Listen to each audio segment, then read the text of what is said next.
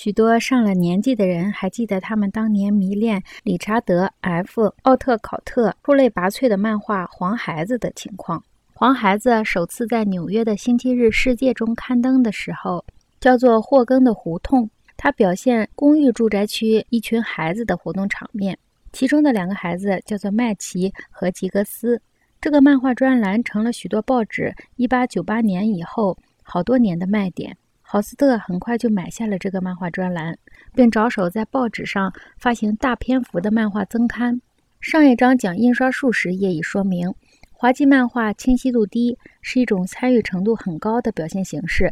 完全适合报纸的马赛克形态，而且它提供了一种日复一日的连续感。单向新闻条目的清晰度很低，需要读者去补足和填充，正如电视图像和传真照片一样。